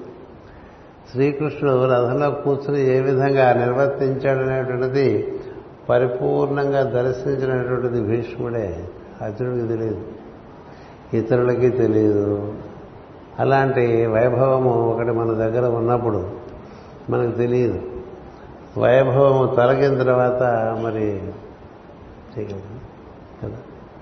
అందుకని ఏం చేయాలి? అదే వైభవం మనకి కొనసాగాలంటే ఏ వైభవం మనకి ఎలాంటి విషయం నేర్పిందో దాన్ని మనం ఎలాంటి పరిస్థితులైనా కొనసాగించాలి. అలా కొనసాగించడం వల్ల మళ్ళీ పూర్వవైభవం వచ్చేటువంటి అవకాశం. లేకపోతే రాదు. అందుకని పతనం చెందినటువంటి కుటుంబములు పతనం చెందినటువంటి సంఘములు పతనం చెందినటువంటి రాష్ట్రములు పతనం చెందినటువంటి రాజ్యములు మళ్ళీ తిరిగి పూర్వ వైభవాన్ని తెలుసుకోవచ్చు దేనివల్ల ధర్మాచరణం? వల్ల మనం దేన్ని ఒరిస్సా ఒరిస్సా అంటామో దాని అసలు పేరు ఉత్కళ. కదా? ఉత్కళ. మనకు వచ్చారు బరంపుర నుంచి మన సోదరులు వచ్చారు. ఉత్కళ అంటే ఉత్తమమైనటువంటి కళ ఉద్ధముఖంగా మన తేజస్సు నిలిచేటువంటి ఒక అద్భుతమైనటువంటి స్థితి. ఒకప్పుడు ఆ రాజ్యంలో ఉండేది ఉత్కళ రాజ్యం. మరి ఎలా అయిపోయింది అక్కడి నుంచి అది? ఎలా ఎందుకు అయిపోయింది ఒకటే ధర్మం లోపం చేది మళ్ళీ ధర్మాన్ని ఆశ్రయించారనుకోండి మళ్ళీ తిరిగి అంచేత కథ అంతా ధర్మం చేతిలో సృష్టే ధర్మాన్ని అనుసరించి నడుస్తుంది. సృష్టి ధర్మాలు ఉన్నాయి శాశ్వత ధర్మాలు ఉన్నాయి. పంచభూతాలు వాటినే పాటిస్తాయి. పంచప్రాణాలు వాటినే పాటిస్తాయి. నవగ్రహాలు వాటినే పాటిస్తాయి. దశ దిశలో అది ఆ ధర్మాలనే పాటిస్తాయి. అంతరిక్ష దేవతలు ఆ ధర్మాలనే పాటిస్తారు. ఎవరైనా ధర్మాన్ని పాటించడం వల్లే వాళ్ళు ఆకాశంలో వెలిగిపోతూ ఉంటారు. అందుచేత ఊరికే దైవారాధనలు బూటకం. ఉత్త దైవారాధనలు బూటకము. ఈ విషయం సనత్ కుమారుడు బాగా చెప్తాడు. మీకు దేవ మహర్షి బోధలుగా శంబళ అనేటువంటి విషయాన్ని చెప్తున్నాను. అందులో సనత్ కుమారుడు చాలా ఖచ్చితంగా చెప్తాడు ఋషులకి మీరు పరహితము యజ్ఞార్థము ఇవి జీవుల్లో పెంచేట్టుగా బోధనలు మీ వర్తనము అలా చూపించండి. ఎక్కువ పూజలు ఎక్కువ హోమాలు ఎక్కువ అభిషేకాలు. ఇలా నేర్పకండి. అందులో మునిగిపోయి ధర్మాన్ని మర్చిపోతున్నారు. ఏది ముఖ్యం? నువ్వు ధర్మం ఆచరిస్తే దైవాన్ని దగ్గరికి రావాలి. నీ దగ్గరే ఉంటాడు నువ్వు ధర్మం ఆచరించకపోతే నువ్వు ఎంత ప్రార్థన చేసినా దైవం నీ దగ్గరికి రావటానికి వీలు పడదు.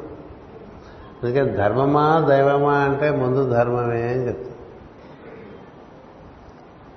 అందువల్ల ఇక్కడ ఈవిడ గర్వించిందిట మనం గర్విస్తాం అన్నీ బాగుంటే మనమే అనుకుంటాం కదా. అన్నీ బాగుంటే మనమే అనుకుంటామండి కాస్తైనా తేడా పడితే మళ్ళీ కొంచెం తగ్గుతాం. పాత సినిమాల్లో ఒక ఆయన ఉండేవాడు. వీరభద్రే అంటూ ఉండేవాడు. భయం వేస్తే మళ్ళీ మీసాల కింద దింపేసి ఉట్టి భద్రే అంటుంటాడు ఇలా వీరభద్రయ్యని తిప్పుతూ ఉంటాడు మీసం. ఇదన్నీ బాగుంటాయి. ఏదైనా భయం కలిగిందనుకోండి వాటిని ఇలా కిందకి దింపేసి మరి వీరభద్రయ్య కాదు ఉట్టి భద్రయ్య అంటాడు. అట్లా మనకి మనం ఉట్టి భద్రయ్యలు వీరభద్రయ్యలు ఉట్టి భద్రయ్యలు వీరభద్రయ్యలు అవటం కన్నా ఎప్పుడు ఉట్టి భద్రయ్యలు ఉంటాయి మంచిది కదా. ది హంబుల్ ఆర్ ఆనర్డ్ అన్నాడు యేసుక్రీస్తు. The pry the proud are humbled and the humble are honoured in the kingdom of my father. ఇది ఇప్పుడు గర్వించింది అనే కానీ పదానికి చెప్పుకుంటున్నాం. మనం గర్విస్తూ ఉంటాం. ఏదైనా ఒక మంచి పని మంచి జరిగిందనుకోండి నలుగురు ప్రశంసించారనుకోండి మనకి కొంచెం అదొకలాగా అయిపోతుంది మన ఫేస్ కాసేపు. కదా? అదోలాగే. ఇంకో మాట వినాలనుకోండి దానికి వ్యతిరేకమైన మాట వినాలనుకోండి అలా విప్పిపోయినటువంటి ఫేసు కుంచుకుపోతుంది అందుకనే శ్రీకృష్ణుడు చెప్పాడు తుల్య నిందాస్తు తిరుమోని తిట్టారా? సంతోషం. పొగిడారా? రెండింటిని మౌనంగా తీసుకోరా? ఓ తిట్టేవాడు ఉంటే ఓ పొగిడేవాడు ఉంటాడు ఓ పొగిడేవాడు ఉంటే ఓ తిట్టేవాడు కూడా ఉంటాడని తెలియదు కదా? అంచేత రెండూ ఉంటాయి సృష్టిలో. అంచేత ఈ రెండింటి జోలికి పోకుండా పోతే సరిపడ పుణ్యం ఆశించి మంచి పనులు చేయటం కాకుండా ధర్మం ఆశించి పని చేయడం పుణ్యం కోసం చేయటం స్వార్థం. నీకు నచ్చి ధర్మాన్ని అనుసరిస్తే అది నీకు అన్ని విధాలుగా శ్రేయస్సు కలిగిస్తుంటుంది. మనం చెప్తుంటాం అగ్నిహోత్రం చేసిన స్వీయం దేహిమే హవ్యవాహన శ్రీయం దేహిమే హవ్యవాహన ఓం శ్రియ స్వాహ అంటూ శ్రియం అంటే దేనివల్ల నీకు రక్షణ ఉన్నతి కలుగుతుందో అది శ్రియం ఇది ప్రియం కాదు. యముడు చెప్తాడు నచికేతుడికి ఆ విషయం. ప్రియములు శ్రీయములు అని రెండు ఉన్నాయి అబ్బాయి ప్రియముల వెంటబడిపోతే అందులో శ్రీయము లేకపోవచ్చు. శ్రీయమే ప్రియమైతే నువ్వు సుఖపడిపోతావు. ఏది శ్రీయం అంటే ధర్మాచరణము శ్రీయం దాన్ని మనం అనుసరిస్తూ మన జీవితాన్ని గడిపామనుకోండి అలాంటి వాడు ఎన్ని భయంకరమైన పరిస్థితుల్లోంచైనా బయటపడిపోతాడు. అది కూడా చెప్తూ ఉంటాను ఎప్పుడు కూడా భగవద్గీతలో శ్లోకం స్వల్పమప్యస్య ధర్మస్య త్రాయతో మహతో భయ ఎంత చిన్న ధర్మమైనా అది నిత్యము దీక్షగా అనుసరించేవాడి అయితే నువ్వు ఎంతో భయంకరమైనటువంటి కష్టాల నుంచి బయటకు వచ్చేస్తావు. ఇలా వచ్చిన కథలు ఉన్నాయి. మన మధ్య కూడా ఉన్నాయి ఇలాంటి కథలు నాకు తెలుసు. ఎంతో కుంగిపోయినటువంటి స్థితిలో ఎటు దారిలేని స్థితిలో ఒక ధర్మాన్ని చక్కగా అనుదినం నిర్వర్తించడం వల్ల అన్నిట్లోంచి ఏడు సంవత్సరాల్లో బయటకు వచ్చిన కథలు నాకు తెలిసి ఉంది మన వారి మధ్య. తీరిపోయిన తర్వాత మళ్ళీ మనం కొంచెం లూజ్ అయిపోతాం కదా. లూజ్ అయిపోతే ఉంది మళ్ళీ వచ్చేస్తుంది నువ్వు దేన్ని ఆశ్రయించడం వల్ల నీకు ఈ విడుదల కలిగిందో దాన్ని ఆశ్రయించే ఉండాలి. ఈ లోపల మనకి అన్ని విడుదలైపోయినాయి కాబట్టి మళ్ళీ మనం విసలవిడిగా ఉందాం అనుకోకూడదు. అలా అనుకుంటే మళ్ళీ మొదలైపోతుంది కదా. ఎప్పుడు ఎట్టి పరిస్థితుల్లోనూ మనము తల వంచుకొని ధర్మం నిర్వర్తించడమే ఇంకొక మార్గం లేదు. అందుకనే మీకు ఈ భారతంలో కథలో కూడా చివరికి మిగిలేది యుధిష్ఠుడే చివరికి మిగిలేది? యుధిష్ఠుడేగా ఎవరినైతే మనం ధర్మరాజు ధర్మరాజు అంటాం ఆయన పేరు యుధిష్ఠుడు ఆయన ఒక్కడే మిగిలాడు. యాద్రుడు ఏం మిగిలాడండి? ఊరికి గొప్పలకు పోయాడు కింద పడ్డాడు మీద పడ్డాడు. పేరు రావచ్చు. ప్రపంచంలో పేరు ముఖ్యం కాదు. ఒక పెద్ద జాడ్యం. ఎవరు మెచ్చుకోవాలి నిన్ను? నీ తల్లిదండ్రులు మెచ్చుకోవాలి నీ పితృదేవతలు మెచ్చుకోవాలి దేవతలు మెచ్చుకోవాలి ఋషులు మెచ్చుకోవాలి. వాళ్ళు మెచ్చుకో వీళ్ళంతా మెచ్చుకుంటే వీళ్ళు మెచ్చుకోకపోతే? ఎవరి మెప్పు కోసం చేసే వాటిలో దానివల్ల ఫలితం ఏముంటుంది? మెచ్చుకోల కోసం చేసే పనుల వల్ల ఉపయోగం ఉండదు. చేసిన ధర్మం వల్ల పెద్దలు సంతోషించారనుకోండి. సంతోషిస్తే మనకి అన్ని ద్వారాలు తెలుసుకుంటూ ఉంటాయి. ఆచరణ బోర్డు మంది మూడు రకాలుగా పొగిడారు. అసలు అర్జునుడి వల్లే యుద్ధం గెలిచారని ఆ రోజుల్లో పేపర్ల నిండా. అప్పుడు న్యూస్ పేపర్లు టెలివిజన్లో ఎక్కువ అర్జునుడి పేరే వినిపించేది. కృష్ణుడి పేరు అసలు. కృష్ణుడికి అక్కర్లేదు కూడా. ఇలా మాట మాటకి అర్జునుడి ఫోటో కనబడుతుంటే పేపర్లోనూ టెలివిజన్లో ఫోటో ముఖం కనబడుతుంటే సంతోషించేవాడు చూద్దాం వీడు ఏమవుతాడు అని. వాడు ఏమవ్వాలో అదే అయ్యాడు. అప్పటికప్పుడు పడిపోతూ ఉంటాడు. భీముడికి అదే పరిస్థితి. అందరికీ అదే పరిస్థితి. ఒక్క ధర్మరాజు తప్ప. ద్రౌపదికి అదే పరిస్థితి. అందరూ పడిపోతారుగా ఐదుగురు పడిపోతారు. మిగతా వాళ్ళంతా ముందే పడిపోయారు ఇద్దరులోనే పడిపోయారు. ఎవరు ఎప్పటికీ పడిపోయిన వాడు ఎవడు? ఏనాడు గర్వించనివాడు కదా? ఏనాడు గర్వించడు. ఎన్నడూ గర్వం చూపించలేదు. అతను ఎంత శక్తివంతుడో ఎవరికి తెలియదు. తెలిసిన వాళ్ళు ముగ్గురు ఉన్నారు ఆయన ఎంత శక్తివంతుడో ఆయన అంటే భయపడాలి. మిగతా వాళ్ళ గురించి భయపడక్కలేదు తెలిసిన వాళ్ళు ముగ్గురు. ఒకడు భీష్ముడు. ఒకడు కృష్ణుడు. ఇంకొకడు ధృతరాష్ట్రుడు. ధృతరాష్ట్రుడికి ధర్మరాజు అంటే భయం. ఎందుకని నువ్వు ఎన్ని రకాలుగా ఇబ్బంది పెట్టిన వాడు ధర్మం తప్పదు. ధృతరాష్ట్రుడికి ధర్మరాజుకి ఎంత ధర్మం తెలుసు అంత ధర్మం తెలుసు. విధుడికి ఎంత ధర్మం తెలుసు అంత ధర్మం తెలుసు ధృతరాష్ట్రుడికి. ఆయన ధర్మం తెలియక కాదు ఆయన సమస్యలో మమకారం. అందుచేత తన మమకార పడి తప్పులు చేస్తున్నా కూడా అటుపక్క ధర్మం తప్పకుండా అలా ఉన్నటువంటి వాడు ఉన్నాడు. వాడిని జయించడం కష్టం. ఇంకెవరినైనా జయించవచ్చు. ఎక్కడ ధర్మం లేదో అక్కడ అపజయం అనేటువంటిది రాసిపెట్టి ఉంటుంది. ఎక్కడ ధర్మం ఉన్నదో అక్కడ జయం అనేటువంటిది ఉంటుంది. అందుచేత ఒక్క ధర్మరాజు గురించే ఆలోచిస్తూ ఉంటాడు ధృతరాష్ట్రుడు కానీ భీష్ముడు కానీ మరి కృష్ణుడు చెప్పనే చెప్తాడు కదా. ఆయన కోపం రాలేదు కాబట్టి మీరంతా బతుకున్నారు? రాదు అది ఎప్పుడు చచ్చిపోవడం లేదు ఒక్కడి కోపం రాలేదు మీరు చేస్తున్న పనులకి అందరికీ కోపాలు వస్తాయి. ఎవరికైనా వస్తాయి. చదువుతుంటే మనకే రక్తం ఉద్రిక్తత పెరుగుతుంది కదా. అంత భయంకరమైన సన్నివేశాల్లో కూడా ఉంటూ అందులో తమ్ముళ్ళు తిరుగుతూ ఉంటారు భార్య తిరుగుతూ ఉంటుంది. రోజు అన్ని రాయాలి కదా పుస్తకాలు. అన్ని రాస్తారా? కొన్ని రాశారు. పద్నాలుగేళ్ళు అరణ్యవాసంలో ఒక ఏడాది అజ్ఞాతవాసం తీసిస్తే మిగతా పదమూడేళ్ళు రోజు ఈయనకి సెషన్స్ అయిపోతుంటాయి. భీముడు అర్జునుడు ద్రౌపది వేసేస్తుంటారు. మీ వల్ల కదా మాకు అని వింటాడు పడతాడు ఏం మాట్లాడు కదా. మరి రక్షించింది ఎవరు? యక్షుడి దగ్గర నుంచి రక్షించింది ఆయనే నహుషుడి దగ్గర నుంచి రక్షించింది ఆయనే. యుద్ధం గెలవడానికి కారణం కూడా ఆయనే. యుద్ధం గెలవడానికి కూడా కారణం అది లేకపోతే అవదు అందుకనే కృష్ణ అంటాడు ఏది కర్ణుడు అంటారు అర్జునుడు అంటాడు వీళ్ళంతా అంతంత ఇంత ఇంత వాడు పదివేవురు అయినా సరే పదివేల కర్ణులు అయినా సరే ఇట్లా మిడతల్లా కాలిపోతారు. యుధిష్ఠుడు ముందని చెప్తారు అది ధర్మం. ఈ ప్రపంచం మెచ్చుకోవడం కోసం చూశారండి. ఇవాళ కూడా ప్రపంచానికి ధర్మరాజు పూర్తిగా అర్థం కాదు వాటి ఎందుకని ప్రపంచానికి అర్థమైతే ఏమిటి అర్థం కాకపోతే ఏమిటి? ధర్మంలో. అందుకని కదా ఆయనతో పాటు ధర్మదేవత చెట్టు చెరు వరకు ఉండి ఆయనకి స్వర్గారోహణం అనేటువంటిది ఆయనకే విలుపడ్డది. ఇంకెవరికి విలుపడలేదు. ఎందుకని మిగతా వారందరికీ హెచ్చు తగ్గులు ఉన్నాయి.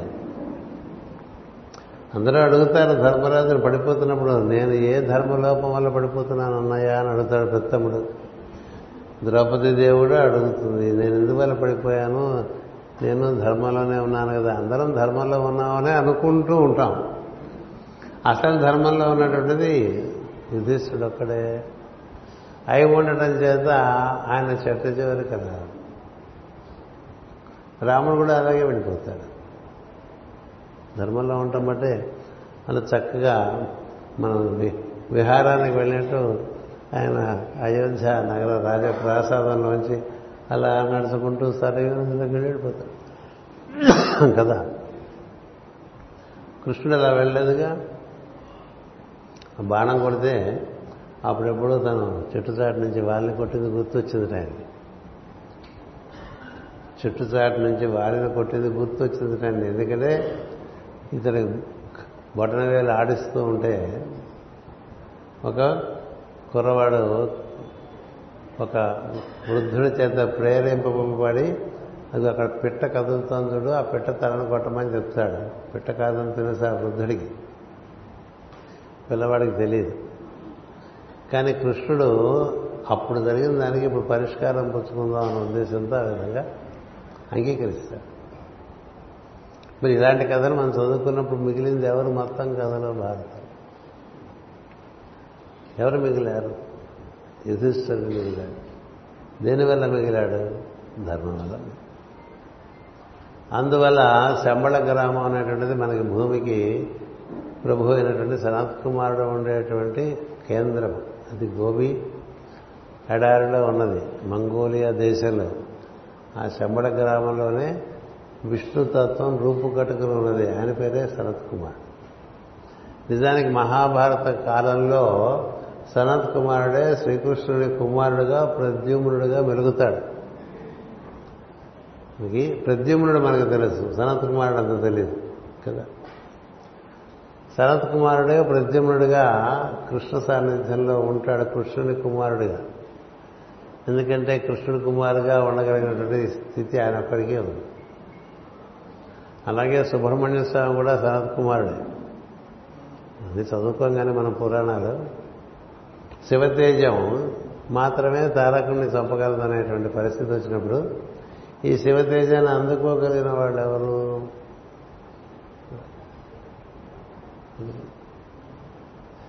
మొత్తం సృష్టిలో శరత్ కుమారుడు ఒకడే కనిపిస్తుంది ఇంకా శరత్ కుమారుని అడుగుతారు నువ్వు మాకు సంతానంగా కలిగితే బాగు వాళ్ళకి ఆది దంపతులకు మీరు నువ్వు సంతానంగా కలిగితే బాగుంటుందని అంటే నేను అయ్యో నిజుడిని అంటాడు ఆయన.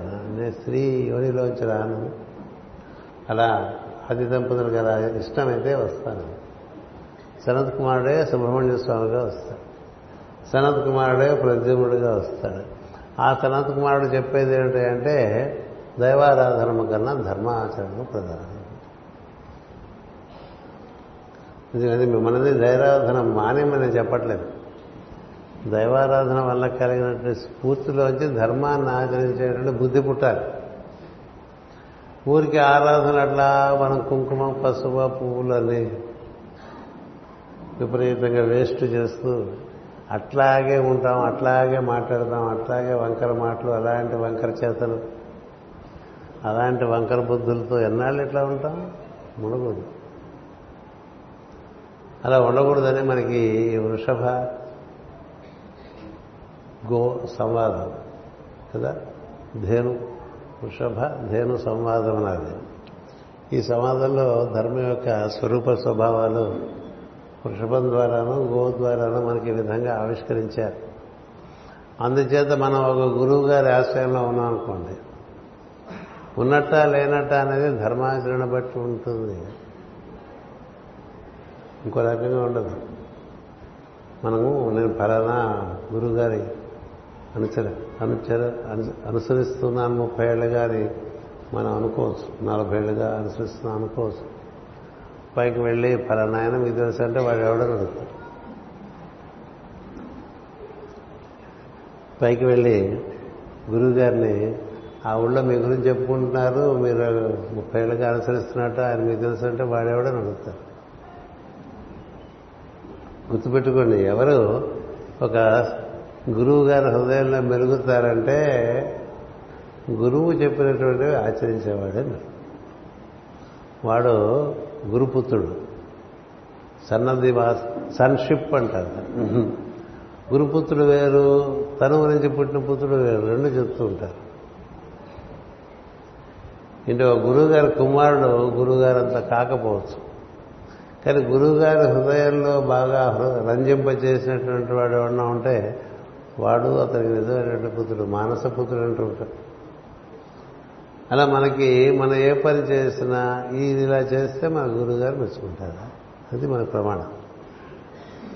అలాగే ఋషులందరికీ శ్రీకృష్ణుడు ప్రమాణం. ఏ పని చేసినా దీనివల్ల వాసుదేవునికి ప్రీతి కలుగుతుందా లేదా అని. వాసుదేవుడు అంటే అందరిలో వసించి ఉండేవాడు. అందువల్ల నువ్వు చేసిన పని ఎవరికి ప్రీతి కలిగించకపోయినా దానివల్ల నీకు నీ ఎందు వాసుదేవుడికి ప్రీతి కలగదు. అందుకని పరమ గురువులకు ప్రమాణము వాసుదేవుడే అన్నారు. అలాగే మనకి మనం అనుసరిస్తున్నటువంటి సద్గురువు ఉన్నాడు ఆయనే ప్రమాణం. ఆయన ఎలా నిర్వర్తించారు? నువ్వు అలా నిర్వర్తించడానికి ప్రయత్నం చేయి. నిర్వర్తిస్తూ ఉంటే నీకు ఆశీర్వచనం లభిస్తుంది రక్షణ లభిస్తుంది ఉన్నతి కలుగుతూ ఉంటుంది. అలా మనం అర్థం చేసుకుని పూజలు పెంచకండి. యజ్ఞార్థ జీవితాన్ని పెంచండి. అంటే మనం ఎనిమిది గంటలకు ఆపేస్తారని చెప్పాను ముందుగా కదా? ఎనిమిది ఐదైంది ముందే అరగంట తినేశాను. ప్రవచనం ముందే అరగంట తిని మళ్ళీ ఇప్పుడు తింటానంటే బాగుండదు. విషయం ఒక్కటే మనకి ఈ గురు పూజలో సందేశం ఏంటంటే దైవారాధన ముంచుకోండి ధర్మాచరణం పెంచండి. ధర్మాచరణకి ప్రధానమైన సూత్రము యజ్ఞార్థ యజ్ఞార్థం కురు కర్మాణి అన్నాడు కృష్ణుడు నీ కోసం యుద్ధం చేయటం లేదు ధర్మం కోసం యుద్ధం చేస్తాను గెలుస్తానా? నేను ఓడిపోతానా? మా తాత చచ్చిపోతాడు కదా. మా గురుగారు ఇది కాదురా ధర్మం కోసం. ఆ ధర్మం ఏంటి? పది మందికి శ్రేయస్సు కలిగించేది ధర్మం. అంచేత మనం కూడా ఒక విషయం నందు మన యొక్క దృష్టి ఎక్కువ సారిద్దామని చెప్తున్నా. ఎక్కువ ధర్మమును అనుసరించడానికి ప్రయత్నం చేయండి. ఒకటి ఎక్కువ మీ గురించి మాట ఆలోచన చేయకుండా ఇతరుల యొక్క మనకన్నా లేనివాడు చాలామంది ఉన్నారు. మనకన్నా అనారోగ్యవంతులు ఉన్నారు. మన ఆరోగ్యం గురించి అంత మనం పరసటిల్లాగా ఫీల్ అయిపోక్కలే ఎప్పుడు మన జబ్బు గురించి డిస్కస్ చేసుకుంటూ ఉంటారు చాలా వాడి జబ్బే పక్కవాడికి ఇంట్రెస్ట్ ఉందని వీడి జబ్బు. వాడికి ఉన్నాయి. కదా? అంచేత మన గురించి అనేటువంటిది తగ్గిపోవాలి. ఇంకొకళ్ళ యొక్క వాళ్ళ యొక్క అవసరాలు ఏమిటి? మరి దాన్ని బట్టి మనం ఏ విధంగా వారికి ఉపయోగపడగలం? ఈ దృష్టి పెంచుకోవాలి. ఈ దృష్టి పెంచుకోకుండా మీరు ఎన్ని తాపత్రయాలు పడినా దేవుడి గురించి ఏమీ కాదు అలాగే ఉంటారు. ఎలుక తోక తెచ్చి మిగతాదంతా మీకు తెలుసు. ఏడాది బతికినా నలుపు నలిపే కానీ తెలుపు కాదు. అట్లాగే వస్తాయి ఆలోచనలు. అట్లాగే మాట్లాడుతుంటాం ఏ మార్పు వస్తుంది? కాదు అందుచేత కేవలం ఆచరణ వల్లే మార్పు వస్తుంది కాబట్టి అది శరత్ కుమారుడు యొక్క ప్రధానమైనటువంటి బోధ. ఇప్పుడు ఈ భూమి మీద సమస్త పరమ గురువుల్ని నడిపిస్తున్నటువంటిది సనత్ కుమారుడు. ఆయన ఉండే గ్రామమే శంబడ. అంచేత మన పురాణాల్లో ఇచ్చారు. ఇప్పుడు ప్రపంచమంతా తెలియబడ్డది. ఈ భూమికి కేంద్రం శంబడ అని. శముల గురించి మళ్ళీ ఇంకొకసారి ఎప్పుడైనా మాట్లాడుకుందాం. స్వస్తి ప్రజాభ్య పరిపాలయంతాం న్యాయేన మార్గేణ మహిమహేష గోబ్రాహ్మణేభ్య శుభమస్తు నిత్యం లోకా సమస్త సుఖినో భవంతు. లోకా సమస్త సుఖినో భవంతు. లోకా సమస్త సుఖినో భవంతు. ఓం శాంతి. శాంతి శాంతి.